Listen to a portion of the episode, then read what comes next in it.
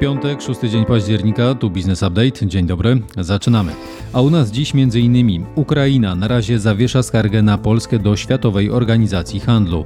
Chiny na drodze do opanowania rynku samochodów elektrycznych. ZUS rozpoczyna kontrolę przedsiębiorców. Biznes Update. Zacznij dzień z przewagą. Na początek tradycyjnie podsumowanie rynków. Główne indeksy odnotowały wczoraj delikatne spadki, zarówno WIG20 jak i WIG spadły o 0,8%. Najmocniej wśród blue chipów tracił CD Projekt 6%. To zbiegło się z informacją o rezygnacji Adama Kicińskiego z zasiadania w zarządzie spółki od 2025 roku, a także podaniem wyników osiągniętej sprzedaży wydanych tytułów. Kolejny dzień spadał kurs dolara. Na koniec dnia kosztował 4 zł 36 groszy. Euro utrzymuje się na poziomie 4,60. Kolejny dzień przeceniana jest ropa, tym razem spadała o 2%. Gospodarka i makroekonomia. Ukraina zawiesiła skargę na Polskę, Słowację i Węgry skierowaną wcześniej do Światowej Organizacji Handlu. To oczywiście w związku z przedłużeniem przez te kraje zakazu wwozu ukraińskiego zboża na ich teren. Wiceminister gospodarki Ukrainy Taras Kaczka poinformował, że Ukraina e, chce znaleźć konstruktywne rozwiązanie tego sporu. Stąd taki ruch. Polsce natomiast to nie wystarcza. Jak powiedział cytowany przez PAP minister rolnictwa Robert Telus, jeżeli chcemy poprawić warunki relacji Polski i Ukrainy, to skarga do WTO powinna być wycofana, a nie zawieszona. Domagamy się jej wycofania, bo jest ona bezpodstawna i absurdalna, podkreślił Robert Telus. Za nami konferencja prezesa NBP. Oto najważniejsze wątki, jakie poruszył Adam Glapiński. Inflacja w Polsce będzie się dalej obniżać i w połowie przyszłego roku może wynieść około 5%. Jednocześnie prezes NBP podkreślił, że celem banku, do którego Rada dąży, jest osiągnięcie celu inflacyjnego wynoszącego 2,5%. Zaznaczył również, że spodziewa się niewielkiego, ale jednak wzrostu PKB Polski w tym roku. PKO rozpoczęło przyjmowanie wniosków o udzielenie kredytu na finansowanie studiów medycznych. W poprzedniej edycji udzielono 1800 kredytów na ten cel. Środki na dopłaty, poręczenie lub umorzenie płyną z funduszu stworzonego przez Ministerstwo Zdrowia oraz Bank Gospodarstwa Krajowego. Anglia rozważa zaostrzenie przepisów dotyczących sprzedaży papierosów dla młodych osób. Według założeń nowe przepisy miałyby wprowadzać rokrocznie podwyższenie wieku, od którego będzie można kupić papierosy o jeden rok. Dzięki temu problem palenia wśród młodych Anglików, przynajmniej tego legalnego, miałby zniknąć. Gospodarka i makroekonomia. Sphinx Polska podwoi liczbę restauracji do 2029 roku. Będą też wypłaty dywidendy. Takie informacje wynikają ze strategii grupy na lata 2024-2029. Zapowiedziano tam także przemianowanie większej części obecnie funkcjonujących punktów na model franczyzowy, a także poszukiwanie nowych franczyzobiorców i rozwój całej marki w tym właśnie modelu.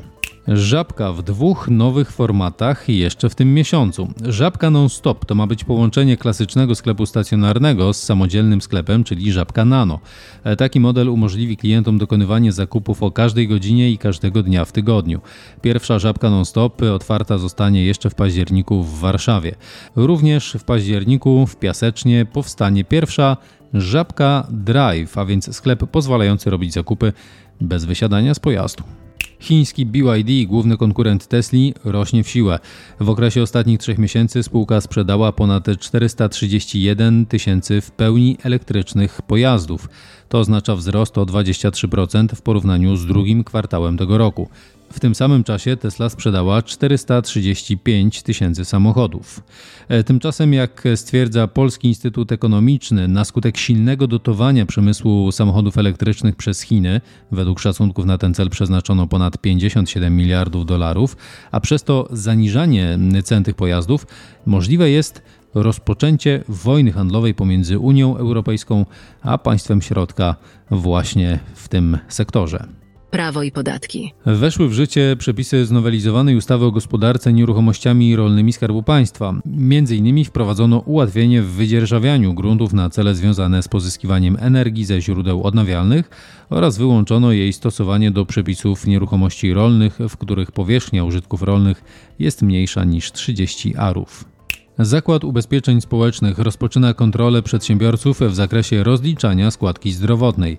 Chodzi tu głównie o ustalenie rozbieżności między dochodami z rocznego rozliczenia składki zdrowotnej a dochodem wykazanym w zeznaniu PIT. Parlament Europejski przyjął rezolucję w sprawie ustandaryzowania opłat za bagaż podręczny przewożony na pokładach samolotów.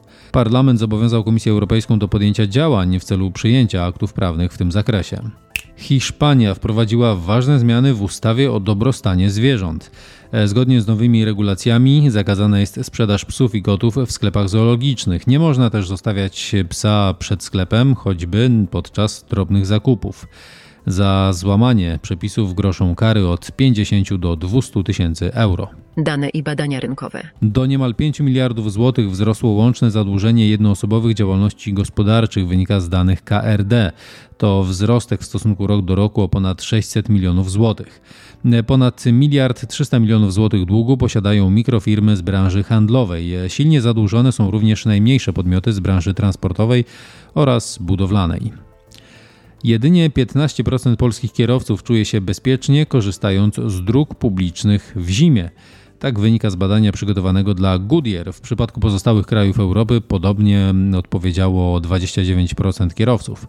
Jednocześnie 65% ankietowanych w Polsce przyznało, że przed sezonem zmienia opony na zimowe. E, To tyle w tym wydaniu Business Update w formie podcastowej, ale niezmiennie zachęcamy do zapisania się na naszą prasówkę na businessupdate.pl.